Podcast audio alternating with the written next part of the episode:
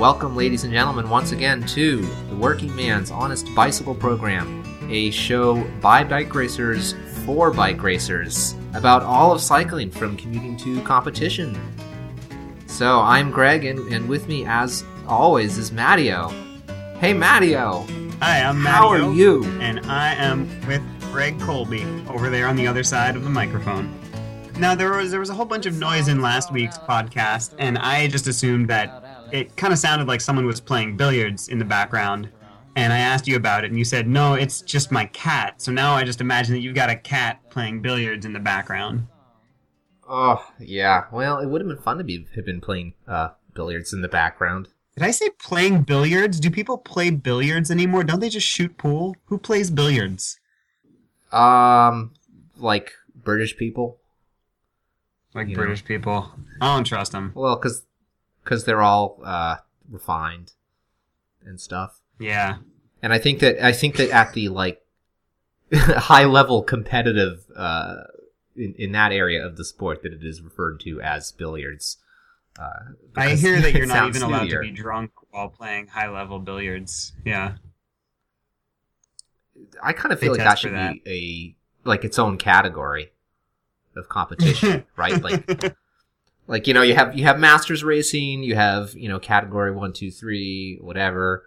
Uh, you've got sometimes things like fat bike races or or like if you're in the pacific northwest you've got unicycle cross races. And i think that they should have sober billiards and they should have drunk billiards. That's just an idea. I'm just Is this- they can have that for is free this the response to every idiot who every time there's a doping conversation, there's an idiot who says, you know, there should just be a category for dopers, right? Is, so is this the response like every other sport? Well, you should just have a special category for drunk idiots. yeah, I, I it's kind of it almost makes me wish that there were more sports out there that uh where being drunk and an idiot had rewards in terms of the quality of your play. I, But you I know what's weird is that people would start to be it. take well, it might be it, yeah. Well, the problem though is that people will then probably, you know, because people who, you know, even people who are serious about pool get very serious about pool. So I think that if you had drunk pool, the people would then find a way to get very, very serious about that, and they would, you know, say, well, okay, now we have to establish like uh, a range for your blood alcohol to be in, and you know, then you're going to want to make sure to get. You know, sort of like a boxer weighing in for a, a, a competition. You know, you want to be just at the threshold when they take the You, you have to blow in, you have to breathalyze in for the competition here for drunk billiards. yeah, exactly. And then, then all of a sudden, it's like even more complicated than uh, normal billiards. Well, I say Then even just more screwing around and shooting pool with a bunch of your dirtbag friends from high school. Oh my god, that's pretty much what pool is for, isn't it? This is actually No? a, a really good segue. I'm gonna I'm gonna grab the reins. I'm gonna segue here because everybody knows Okay. that when you go You're listening to the Working Man's Honest Billiards podcast. WHBP, everyone knows that when you go Yeah. see your parents on Thanksgiving, the night before is that night when you go to the bar in town and you kind of awkwardly see a whole bunch of people from high school who are also just in town to see their parents for Thanksgiving. And I actually I didn't go to high school in the town that I grew up in, so I would see like middle school classmates at the one bar in town, and I would kind of like try like not to recognize them, and I would be sitting there with with like my good friend Because it's extra, brother, and I'd be extra like, weird to oh see my god! middle school friends at a bar. I think that's Keith Arapello. I haven't seen him since Little League. I don't really want to talk to him now because he looks like he comes here a lot. so we Wait, just oh kind of hang No, back I was gonna the corner. segue. I was gonna segue. This is a Thanksgiving episode, That's right. This is the Thanksgiving right? We're episode having a special WHBP. Thanksgiving. That was my Yeah. rambly segue. So I want to ask. you. I'm gonna. No, I'm it's really good. You're gonna sound. You're Uh, sound great in the final edit. Yeah. All What's that your- stuff what that's you left on the cutting me? room floor is going to sound terrific. Greg, what are you thankful for Oh, on yeah. this the Thanksgiving episode of the Working Men's Honest Bicycle Program? Uh, I am thankful for uh, the uh, Super Prestige Spa Francorchamps uh, cyclocross race for putting every single race I've ever done in perspective. That's what I'm thankful for. We'll put we'll put a Tell me more uh, about that. Yeah, we'll put a link to the last lap of this cyclocross race, this pro cyclocross race at the famous uh, Spa-Francorchamps racetrack in Belgium. Uh, we'll put a link to that in. We actually have uh, episode links. Uh, I don't know if, if uh, you people listening knew that, but we do. Uh, I I publish along with the episode below the episode on our page are are links you can follow and information, and you can find those by the way at uh, standarddouble.com slash whbp slash the number of the episode. Uh, so this would be standarddouble.com slash whbp slash six is our Thanksgiving episode. So look for that. All right. Sorry for that long uh, explanation of links. But anyway, this is a new cross race. As I said, it's at this famous motorsport circuit. Uh, and pretty much every single section of it is completely insane uh, to the point of being nearly unrideable. It starts by going up. There's this very famous. Uh, the start finish stretch is on this extremely famous, very steep uphill corner on this racetrack uh, called the Radalon. Um, uh, motorsport fans, please uh, send your emails to Mattio, not to me, um, about the pronunciation of that. Uh, and then they turn off. They go off a ginormous run up, uh, like you know the kind where you're more crawling than climbing. Uh, they're off the bike like 90% of the time, it seems, because it's so muddy, uh, and so treacherous and so unrideable. It was just, it, you see that, uh, and, oh, and the guy who got second place got second place in large part because he just slipped in, in, uh, a wood section. You know, it was, it was, uh, I thought, hmm, I thought some of my races were hard, but, uh, that really takes the cake. You know, I actually haven't seen this yet, but I- I've seen some of the interneting around it. Um, you know, a few quick snippets of Instagram videos, and I like how you describe it as as putting everything else everything else you've done in perspective. Because you know, based It's on like the- the little bit that the- I've seen now, I'm thinking I have to sit down and YouTube this whole thing. Right. So we have to we have to explain that like just you know uh so Euro Pro cyclocross courses are crazy crazy hard. Um, they are super technical and super challenging and really scary. And this was like the Euro Proiest Euro Proiest uh, cross course I think I've ever seen. So uh, yeah, it's it's even worse than your usual. And and when you've got you know considering that some of the some of the courses you've seen with people you know going down horribly steep off camber uh, descents, you know with huge six inch ruts that you have to commit to at like twenty five miles per hour on a cross bike with cantilever brakes. You know, or you know, if you don't commit to them, you are history. Uh, yeah, and, this was even some of those races were looking kind of tame compared to this That's race. So, excellent. oh yeah, it was kind of awesome. Yeah, That's- all right. Well, that's some of that's, that stuff that, that really makes me respect like the levels of bike racing there are. And you know, so I'm like a, a locally decent bike racer or whatever, you know, and and I've, I get to say that you know I've been in a couple races with a couple like like big deal names, you know, um, yeah, I, which is not to say that like you know I am actually it's it's like I'm participating in the same event, but I'm not racing them, right? Um, right. and you start to realize You're on the course at the same hit- time. Right, exactly. And, but and you start to realize that it's not it's not like you're actually close to them, it, but you're like an order of magnitude away from them.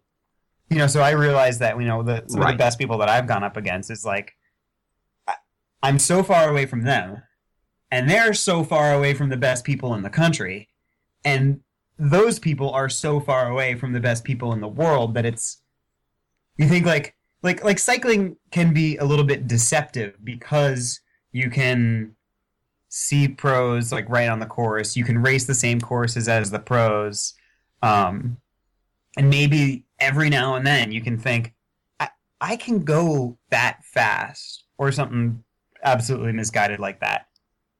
And Right. those things that put it into perspective are when you realize that no, no, no, you're not close. When you get to a certain level, every step is an agonizingly enormous difference. Yeah, yeah, and it's and it, really it it it all it makes all the pain and suffering and and uh, hard work seem that much more futile because it's like uh no oh, but on the other hand, I'm never going to be there. But on the other hand, uh, it's it's sort of not your fault, which is a little bit of a relief. you know, it's like, well, they chose Yeah. their parents better. So on the other Yeah. hand, whatever. At least I could fall back on that. Yeah, what what helped uh, put the um, pro cyclocross world in perspective was actually getting to go to uh, the world champs uh, in uh, Louisville, Kentucky, and and see that close up Mhm. because that was the first and only time that uh, I've had the opportunity to see, you know, literally, you know, truly the best in the world all together uh, racing cyclocross uh, and making it look easy on a on a super hard course uh, in just really sloppy conditions uh, for the men's race. So, yeah, it, it, it does help you put it in perspective. Uh, so that's know, what I'm I, uh, thankful for. What about? oh, go ahead. Oh, sorry. Go on. No, no, no, no, no. You had something. yeah, you know, say. okay, so this is fine. You were you were you were about to say what I was thankful for, and that was that was where I was going, which is it's almost Oh, a okay. continuation of uh of that. But I am thankful for um the, these opportunities kind of domestically to to rub shoulders a little bit with some of the some of the best racers around. Uh last weekend I went to Jingle Cross in Iowa City, which is three days of UCI cyclocross racing. And, you know, I got to see Jeremy Powers and Jamie Driscoll and Katerina Nash and Courtenay McFadden and all these, like, really, you know, high level, kind of domestic level studs throw down for three days of racing in the cold and in the snow and in the changing conditions and on this course that was just routed in a bunch of different ways up this crazy hill called Mount Krumpit. Um, and it's What a name. Oh, despite despite all or maybe because of those vast differences in skill level between people like us and the people who are actually good at stuff, it's still so cool that right. In in this weird, terribly unprofitable way, cycling is a sport of the people where you know we don't have to pay to fill stadiums to to watch the sports happen from you know through binoculars. Uh, I can lean right over the course tape and and film Katerina Nash bombing a muddy descent, and you know have my sweetheart tell me to pull my arm back because Katerina Nash is going to take the line that I'm trying to like film, and you know she whistles by. Oh yeah, like, at Louisville, I almost had uh, I I had uh, Sven Nys's helmet almost hit me, uh, hit my camera as I was taking photos of them going going Oh. by. You know, I'll yeah, that's this, my brush with terrified- greatness. When I when I go to a big race, I am terrified that I'm going to be just crossing the course, and I'll have a beer in my hand, and I'll think that I looked both ways, and I'll I, I'll think that it was clear, but I'll just have this momentary lapse, and I'm going to step out in front of somebody who's like really important, you know. uh, Step out in front of like Jeremy Powers, and he's going to go down and like Yeah, break his collarbone, and there's going to be like you'll a be the guy Twitter who steps like, onto "Oh, the course in front of Jeremy that? Powers. Sure, yeah. And there's like a couple like blurry, like long distance, like incriminating pictures of me, and then it comes out that it was me, and I have to defend myself, and uh, I'm actually I'm terrified of that. I'm terrified of accidentally causing great harm. Well, that's why they're course. I don't want to do that. No, no. Do we pay attention to them? We always think that that like we're we're totally capable of just looking on our own, right? Well, maybe it's uh maybe I don't know. it, it sort of depends on what part of the course they're in. it's true that in some corners, in some during some races at some corners of uh like the uh, GP Gloucester course, that the course marshals didn't even have that much to do. So you'd come up to cross the course and they'd be like, "Oh, oh, it's a person. Uh, looks okay. Go ahead." Because nothing's going on at that moment. Can. I help you? Oh, yeah. yeah. So now for our uh, our segment of uh, whoa, this this comes to you from Ghent, Belgium, during the uh, the Zesdaagse, the uh, the six day track race. When Thank you uh, for saying apparently that. on the oh, you mean Yeah, pronouncing it all, all Flemish like? yes. yes. De nada. Yes. Uh, um, the uh, somebody brought a cat into the Kuipke Velodrome, uh, or a cat got into the Kuipke Velodrome, and there's some amazing. It's really Pictures and we're not quite sure where the cat came from, but go on. Where sorry. did the cat come from? There are these photos of a cat scrabbling up and down the banking trying to get away from riders clipping around at 55 kph. Uh, oh, and it's a it, this is a steep velodrome too, so this cat is really clambering. Like even as velodromes go. cat come from? Yeah, so there's a video, and so we'll have a. It's unfortunately not a great video. It's some someone in the stands, but we have a video uh, that we'll again have in our episode links. Uh, we've got this video, and you can sort of see him uh, saying, you know, stop the race, stop the race, because they come around. We've got some slow motion. You can't. It, it's hard to see, but you can see this little blob kind of running up the track and into the stands, and eventually some guy catches it and, and holds the whole thing, poor thing, up by the nape of its neck, which isn't actually a nice way to hold a cat. But anyway. Yeah, and, and of course there are photos you can find too that are taken from much closer, so you can see this cat and these bike racers. You can see like uh, Cavendish or or Iljo Keisse or someone just giving this cat the side eye as they go by. Like, what the hell is that doing here? And and in the video, you can see the blue team, which is uh, which is Kenny De Ketele and and Jasper De Buyst, like almost like clipping this cat, almost. oh, they come so cat. close to hitting the cat. It's like heart and Oh mouth. Yeah, Where, it's really scary. This where did this freaking cat? As if as if six day races aren't crazy enough. Like they're they're Madison races. There's six days of Madison racing conducted on these small Euro velodromes that are sometimes 250 meters, sometimes 200 meters, sometimes 180. I think the Kuipke is like 160 meters. It's like and, 175, you know, probably or, 45. yeah, 160. it's it's it's it's small, and you know, for six days you've got like Euro techno music like pumping, and Madison races Madisoning, and there are these like there are like crazy polka bands and other terrible things playing in the infield. The infield is just a, a, a bizarre party. A friend of mine said that the uh, the infield party zone at the Kuipke Velodrome was just the the the floor was covered in like a half an inch of spilled beer. Um, oh, I hear it's like And, you that. know, it- yeah. yeah, and it hasn't been too many years since you know these these indoor velodromes were just filled with cigarette smoke. Uh, you know, right. for six Only like days. three It's- years. Yeah, Only three years since they banned smoking in like indoor spaces in Belgium, anyway. Yeah. so you can just I mean, like, imagine what six- the rider experience is like.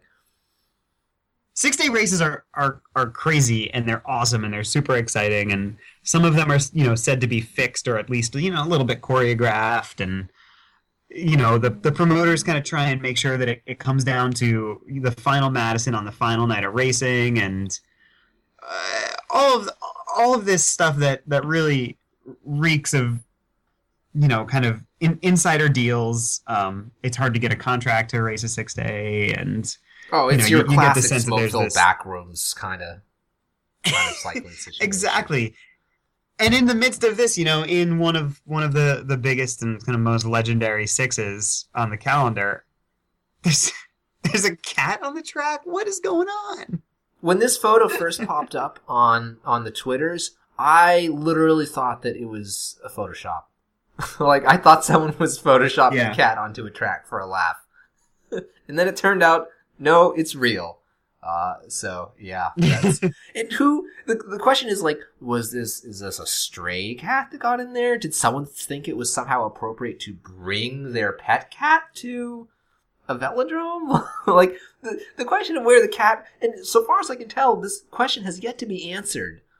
So someone get on that, please. Do some investigative journalism. I really is, want to know where this cat like, a came reporter at Het Nieuwsblad yeah you'd think that someone was like okay i'm gonna i'm gonna like- track down the story of this freaking cat. Well, if if they have, then the story's probably in like Flemish, and I don't know. yeah I mean, there hasn't been a lot of. Buried like there was like a little side note in most of the English language uh, news outlets, and there's been like no follow up. How could there be no follow up on this story? If I were running cycling news, if I were Neal Rogers over at Velo News, I would be pulling everyone off of everything else and be like, track down this cat. We've got to get an interview. We need to find out what this cat was thinking. How did it get in there? What did it do when it got out? You know, like this should be that's the number one that's the big priority for question me, every is news that outlet. somebody somebody People are like, "Oh yeah, off cat on the track." Well, you know, six day. Yeah We were all a little drunk. Where, what did they do with the cat? Did they just like stick it in their in their European men's carry-all and like keep it for the rest of the evening, or did they did they walk out into the surrounding park and and you know stumbling home to their to their house? Did they just like chuck it into the underbrush and we're like, "Bye, Kuipke cat"? I don't know. I don't know. Is this it cat just like going to be the freeze frame on this? Citadel Park? Oh, well, I hope the cat is okay. I hope the cat has, has Yeah. found you know its its owner or some kind of loving home or something. That's it's just a Mhm. truly talk about your bad day just ending up on a velodrome. you know, I, I'm actually impressed that this cat was able to climb the banking. Uh, you know, Yeah. at just about the steepest point on it. So good. I mean, you know, it's like it's It probably like uh, 40, 45 degree banking on this velodrome. Yeah, Man, if not steep. I, yeah. I, I just, yeah, I just, I want to see more in this story. I want to see more. Velo News, you're letting us down. Neal Rogers, if you're listening, Neal Rogers, get on it. which you aren't, Yeah, but you sh- first of all, Rogers, you should be listening. But second of all, You've got the bu- they, they've got the budget to fly some people to Ghent. There's an airport in downtown Ghent, right? Just take take the Velo News corporate jet there. Uh, Flemish is easy to pick up, right, for an American uh, cycling reporter Well, I mean, who's used to you know, publishing it's- flush it's- pieces about Zipp's latest wheel. oh yeah, well, you know, it's just uh, Dutch with a little bit of extra phlegm, Yeah, right?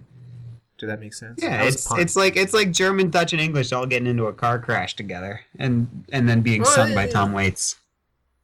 Mm. Actually, that'd be a good song. maybe we should. All right, maybe we should put a stick a fork in this one. All right, In this play us out, keyboard. I just want. yeah. Uh, uh, I just want to spend. Okay. Ooh, I'll recover.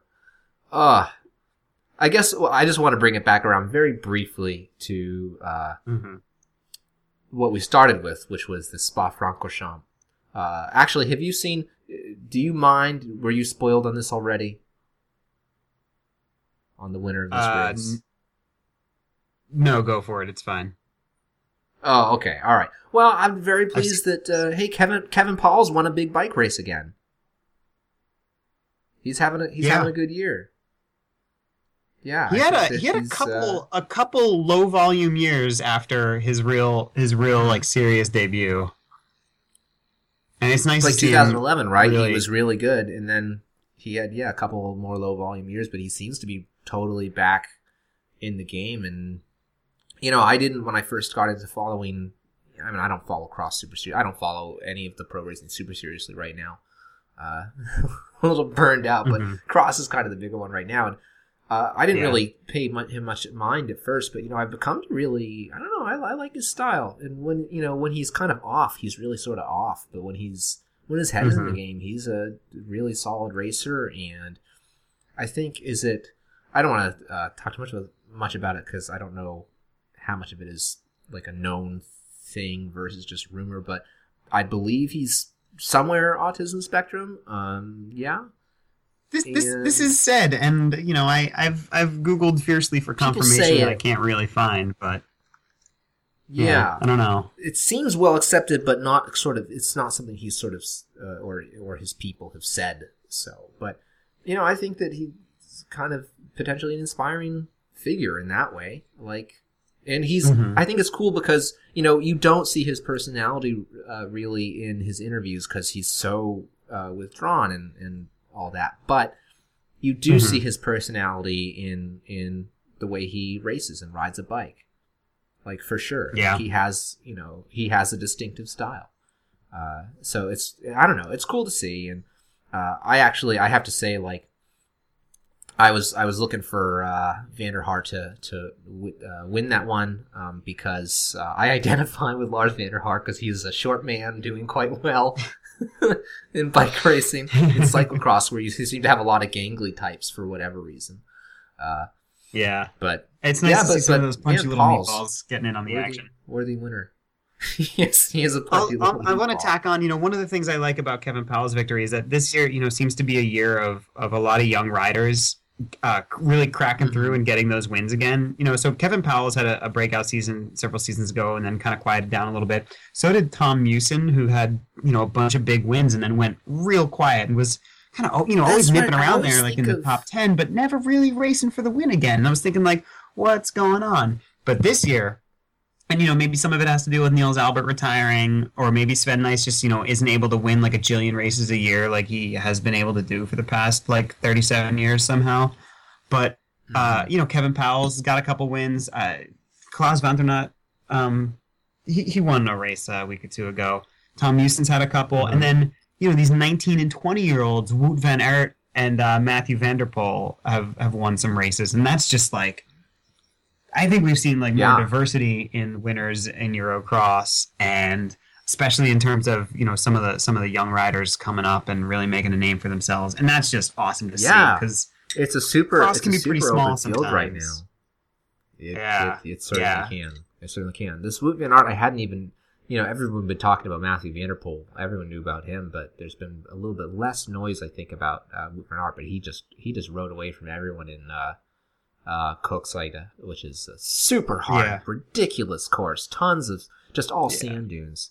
So yeah, it's good to see these guys. And you can see, uh, like for example, with van der Poel, we're getting into nitty gritty racing now, I guess. But you know, but you can see in the way he rides his his inexperience compared to some of the other guys. You know, he he'll he'll go out too Mhm. hard and blow up, and uh, doesn't Yeah. pace himself always, you know, super well. But you know, the talent is just kind of like hard to deal with. It's like how many years Yeah. until you know he's winning freaking everything. Um, but you know, Oh, man. I don't know. There's a bunch of new guys coming up, and it is an open playing field right now, which is it's been a cool it's been cool to watch races um, so far. yeah, you know, because it's been often a different guy. You know, yeah, with Tom Meeusen and with uh, Klaas Vantornout and uh, Kevin Pauwels has won a couple races. Uh, Lars won a race already. Yeah, it's been pretty Yeah. fun. Actually, about the only person who hasn't, I think. Oh no, that's not true. Uh, Sven Nys won a race. Yeah. There you go. Yeah.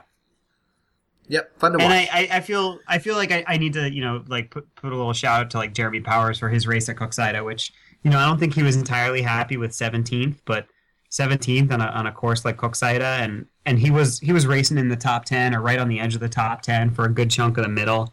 That was that was and really there's just cool. no opportunity in the United States to race, you know, to prepare for courses like that. Really, you know, it's just there's we don't have anything remotely like that. You know, that's why that's why it's so hard for the American cross racers to go over there and do really well, and especially on on a course like that. Actually, I don't know. This is a little bit of, more of a, a lesser light kind of upper, uh, sorry, up and comer, but uh, one of so Jeremy Powers has this development uh, team, this uh, Jam Fund uh, team, and one of his uh, kind of proteges on that team, who's been doing really well in the U.S. recently, Stephen uh, T. Hyde, is that his name? Uh, Mhm. Managed to Yeah, had a little bit of camera time during the early uh, laps at um, Spa Francorchamps. Um, and I don't actually know how he finished. I mean, certainly he started far, far down. He probably finished far down, but it was kind of cool to see him out there too. Uh, but yeah, these are hard courses, and they're very, very different from from what these guys are racing day in and day out. And you know, if you ask, you know, I've seen people ask the the European pros, the Belgian pros, you know, what is it about? What's different about the American racers, or can the American racers do well? Are they good? And you know, they they all seem to say like if it's on you know an American type course, if it's relative, if it's fast and dry, um, then you know they're world beaters. Uh, but Well, that's totally it. You know, uh, Powers got Powers got seventh in the the opening World Cup. Uh, two not last year, but the season before. I, I don't remember what it was, Mhm. but you know, yeah, it was just a, a ripping fast race where, where you know there I, there was there, I think there was like a group of four, you know, like riding together, and then like a big group of like six or seven riders, you know, like pack racing. Uh, yeah, on cyclocross courses, just just ripping fast, and and yeah, and that's where he he got you know the best his best finish in a World Cup. Yeah, yeah. It can be done. It can be done. Uh, Jonathan Page had a silver medal at Worlds in 2007. You know, Mm-hmm. it can be done. But it seems so long ago now. But uh, Yeah, oh Americans! The the brief, you know, glimpses of nationalism when we get all bike racy about stuff. It's true. It's true. Yeah. It's just about. It's one of the few ways in which you know. I, I kind of feel. I sort of feel like, well, what the hell? You know, what am I going to do? Uh, people will kind of get, I don't know, a little bit worked up about tribalism and how you. I don't know. I think you're supposed to be a sophisticated international person, but look at the way people enjoy sports in Europe. you know, they're all super nationalists. They're doing okay. Oh yeah, That's like the Europeans only are so accept- it's- sophisticated and international about sports. I know, right? Well, it's it's you know these days it's kind of like the only acceptable way to kind of have uh, international conflict with it. Well, that's not really true, I guess, but but uh, you know amongst sort of uh, the most developed nations, you know, well, we can't shoot each other anymore, but we can have sporting events. So you know, I, I figure I'd rather that than the shooting each other. So I'm all I'm all fine with it. I have no, you know, it's like regardless of anything else, like, yeah, you know, I, I do feel a connection. Like, you know, I share a, a home and culture with someone, then that means I identify with them. That's okay. It's fine. Yeah, yeah, So yeah. don't be, don't be, right. you know, there's like the classic thing on like the, the, you know, if like a cycling publication starts, decides they're going to have boards, then people, you know, forums, then people, you know, immediately start posting threads about how, uh, you know, oh, of course you did a profile on, you know, American bike racer A, B, or C. Maybe try, you know, mentioning so and so. Like, who do you think the readership's going to identify with most? yeah. Yeah, American gets top 10 in World Cup is a lot more exciting than, you know, Belgian wins World Cup. yeah, or Belgian podiums World Cup, or Belgians Yeah. dominate podium at World. Yeah, it's like okay, we've seen that headline before. Uh, Yeah. Well, maybe All right. uh, this would be a good time to wrap Sorry. wrap this thing up. To put a no, no, no, it's fine. But yeah, maybe we should uh, put a pin in it. Is that is that a thing they say? Is that right? it's, it's Point is, pull the pin out Show's and you over, and you can go home. That- Well, that's about all the time that we have for today because we're at the end of the show. Uh, not because we've hit an arbitrary time limit, but because this is when we're doing the outro and it's time to go. So this has been the Working Man's Honest Bicycle program. We appreciate you listening as always. Hey, uh, if you want to help us out in this season for giving thanks, uh, we will give great thanks if you could say uh, leave a review on iTunes or uh, tell people about the show on Twitter or by word of mouth. Uh, anyway, the show, of course, lives at standarddouble.com slash WHPP. You can also find uh, my blog that I very occasionally post pictures of bicycle tools to there. Uh, and you can catch me at Twitter at Grolby, G R O L B Y. And Maddie, where can you be found on the Twitters? I am on Twitter at underscore Mattio. That's underscore M A T T I O. All right, this has been the Working Man's Honest Bicycle program. That's right. Catch you again soon. and you can get anything you want at Alice's restaurant. Da-da-da-da-da-da-da. At Alice's